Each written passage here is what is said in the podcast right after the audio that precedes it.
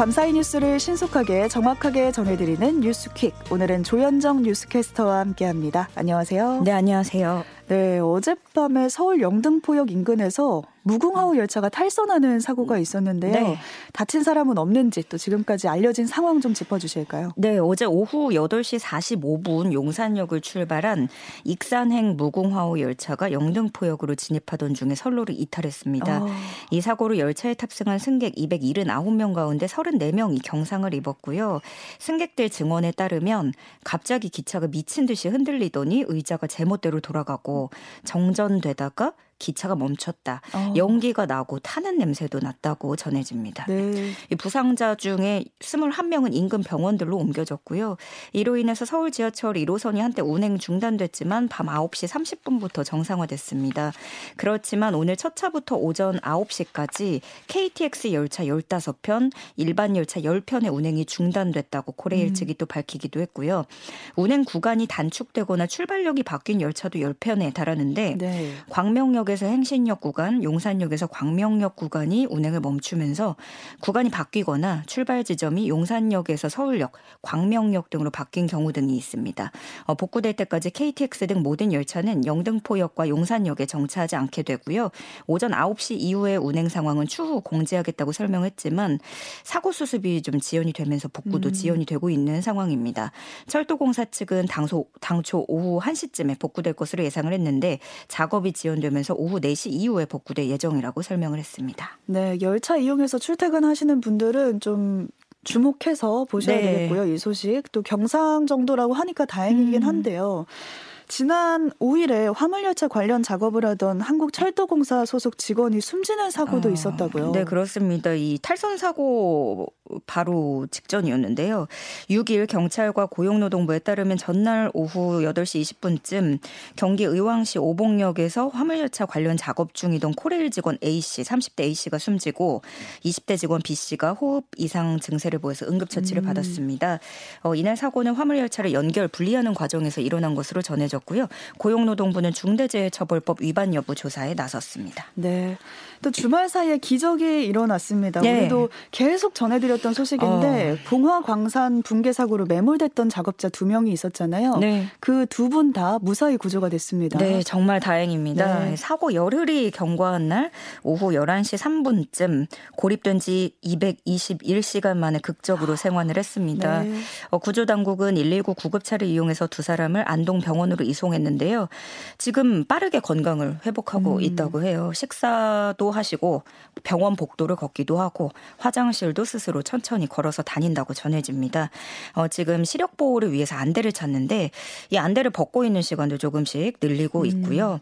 그렇지만 가끔씩 좀 정신적으로 힘들어하는 부분이 있어서 우리가 정말 살아 돌아온 게 맞냐 이렇게 아. 되묻기도 한다고 합니다. 네. 의료진은 이 두 사람의 회복 속도가 상당히 빠르며 수일 내에 퇴원이 가능할 수 있을 것으로 전망하고 있습니다. 네, 이태원 참사 이후로 들려온 너무 기분 좋은 아, 네. 소식이어서 많은 분들이 이제 기쁨의 눈물과 박수를 쳤던 그런 소식이었는데 믹스 커피를 밤처럼 먹으면서 버텼다고 하더라고요. 네, 이 아무래도 현장 작업자들은 커피 믹스를 가지고 음. 다닌다고 하는데 그 커피 믹스가 다 떨어졌을 때는 암벽에서 조금씩 떨어지는 물을 마시면서 버텼다고 합니다.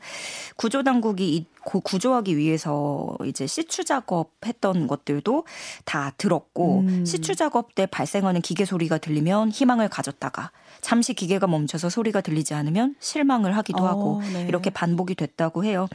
광부 25년 경력을 지닌 조장 박 씨의 생존을 위한 대처도 눈에 띄는데요.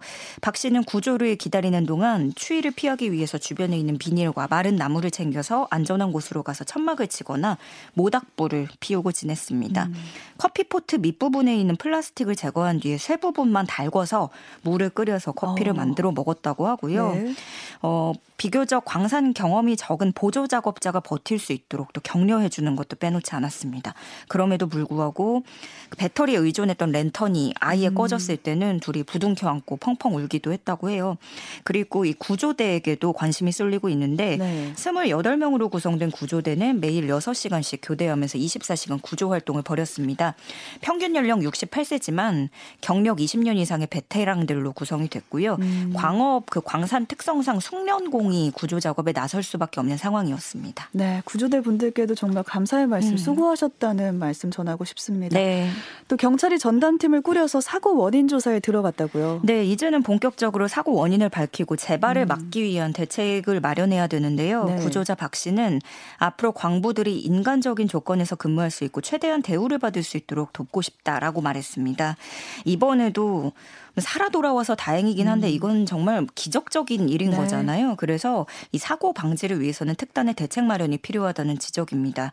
먼저 광산 운영업체 측이 사고 발생 이틀 날에야 늑장 신고를 했고 그러게요. 예, 이 광산이 또 지난 8월에도 붕괴 사고가 있어서 한 명이 음. 숨졌거든요.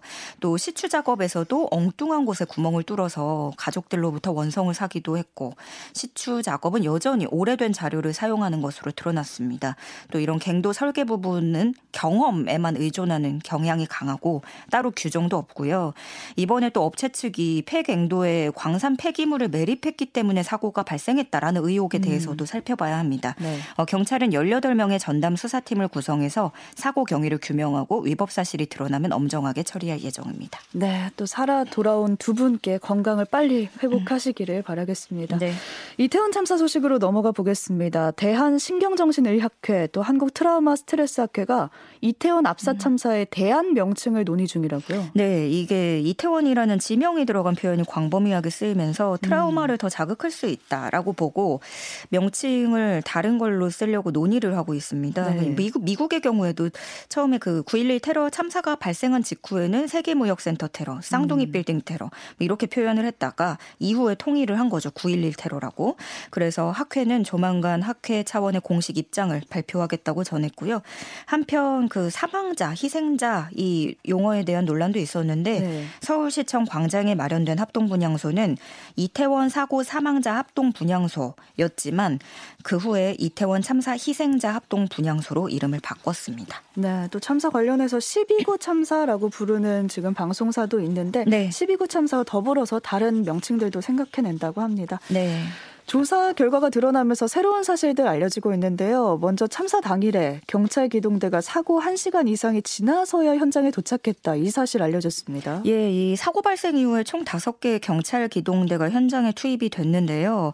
이 이들 기동대는 모두 사고 발생 이전에 삼각 지역 사거리에서 남영역 구간에서 열린 촛불 전환 행동 집회에 투입이 됐습니다. 용산 쪽이죠. 음. 오후 8시 25분쯤에 집회가 마무리된 이후에는 각각 맡은 거점과 야간 근무를 수행한 것으로 드러났습니다. 네. 이 중에 이 다섯 개 경찰 기동대 중에 가장 먼저 도착한 기동대가 11기동대인데 11시 17분에 이태원 출동 지시에 따라서 23분 만에 현장에 처음으로 도착을 했고요. 음. 음, 사고 발생 시점이 오후 10시 15분쯤이었던 걸 감안하면 1시간이 넘어서야 현장에 도착한 셈입니다. 네. 또 당시 서울 용산구청 CCTV 관제센터에서 행정안전부로 상황 보고가 한 건도 되지 않은 것으로 아. 나타났습니다. 지자체 CCTV 관제센터 운영 규정에 따르면 관제 요원은 비상 상황이 발생할 경우에 경찰서나 행안부 상황실로 상황을 전달하도록 하고 있지만 음. 보고가 제대로 제대로 이루어지지 않은 것입니다. 네, 또 112 경찰 신고뿐만 아니라 소방 당국에 들어갔던 119 최초 신고 시각도 우리가 그동안 알고 있었던 시각과 좀 다르다 이런 사실도 드러났습니다. 네, 그동안에는 119 최초 신고가 오후 10시 15분이었다라고 알려졌었고 음. 그 전에도 계속해서 기자들이 질문했을 때 그 소방 당국은 그 재확인을 계속 10시 15분이 맞다라고 네, 얘기를 네. 했거든요. 그런데 압수수색 과정에서 그 전에도 119 신고가 있었다라는 사실이 밝혀 지면서 결국에 소방청이 입장을 바꿔서 이 사실을 인정했습니다. 음. 어, 이태원 1km 근방에서 접수된 신고 17건 중에 16건은 뭐 화재나 취객 신고 등이었는데 한 건이 사고가 난 바로 그 현장에서 접수됐던 사실을 확인했다고 음. 밝혔고요.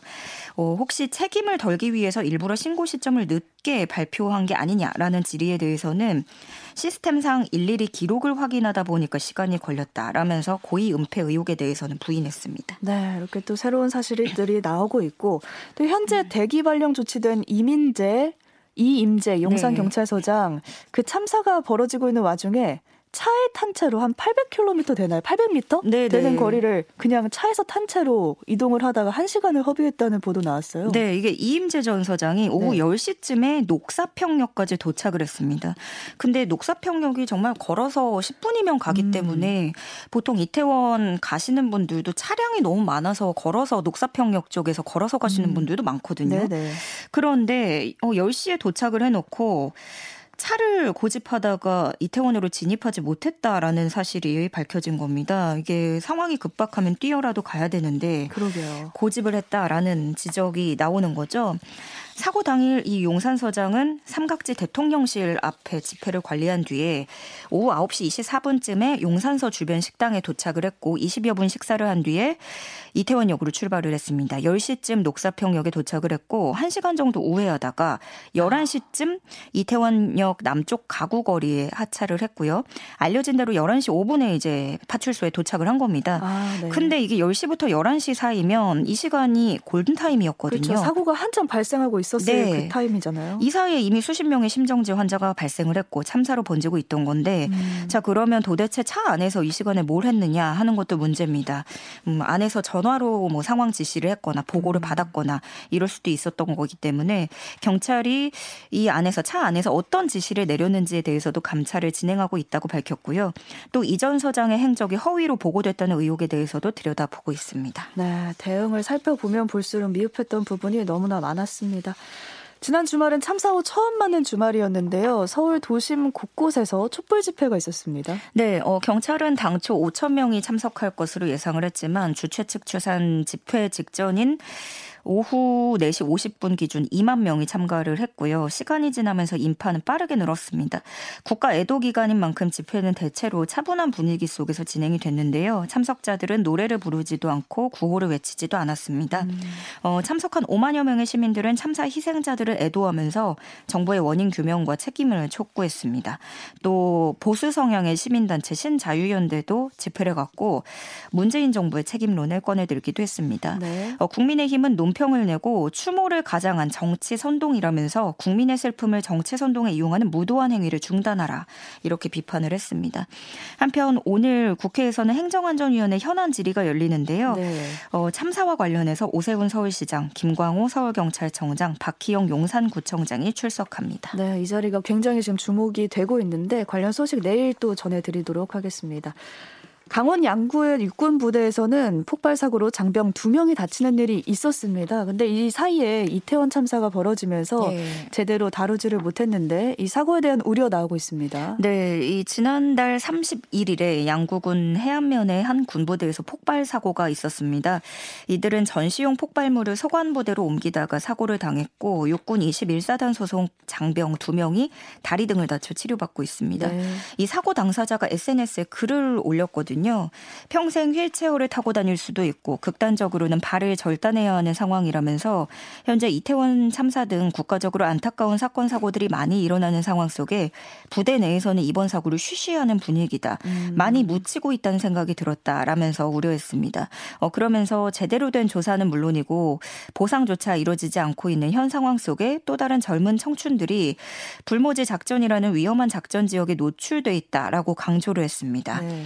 이에 대해 대해서 부대 측은 불의의 사고로 다친 장병과 가족들에게 깊은 위로의 마음을 전한다면서 현재 사고 대책 본부를 구성해서 부상자들의 치료와 회복, 보상 등에 대한 후속 조치에 최선을 다하고 있다고 밝혔습니다. 네, 전시용 폭발물을 옮기다가 사고를 당한 거여서 어떻게 하다 폭발이 된 건지 이 지점을 좀 원인 규명을 해봐야겠습니다.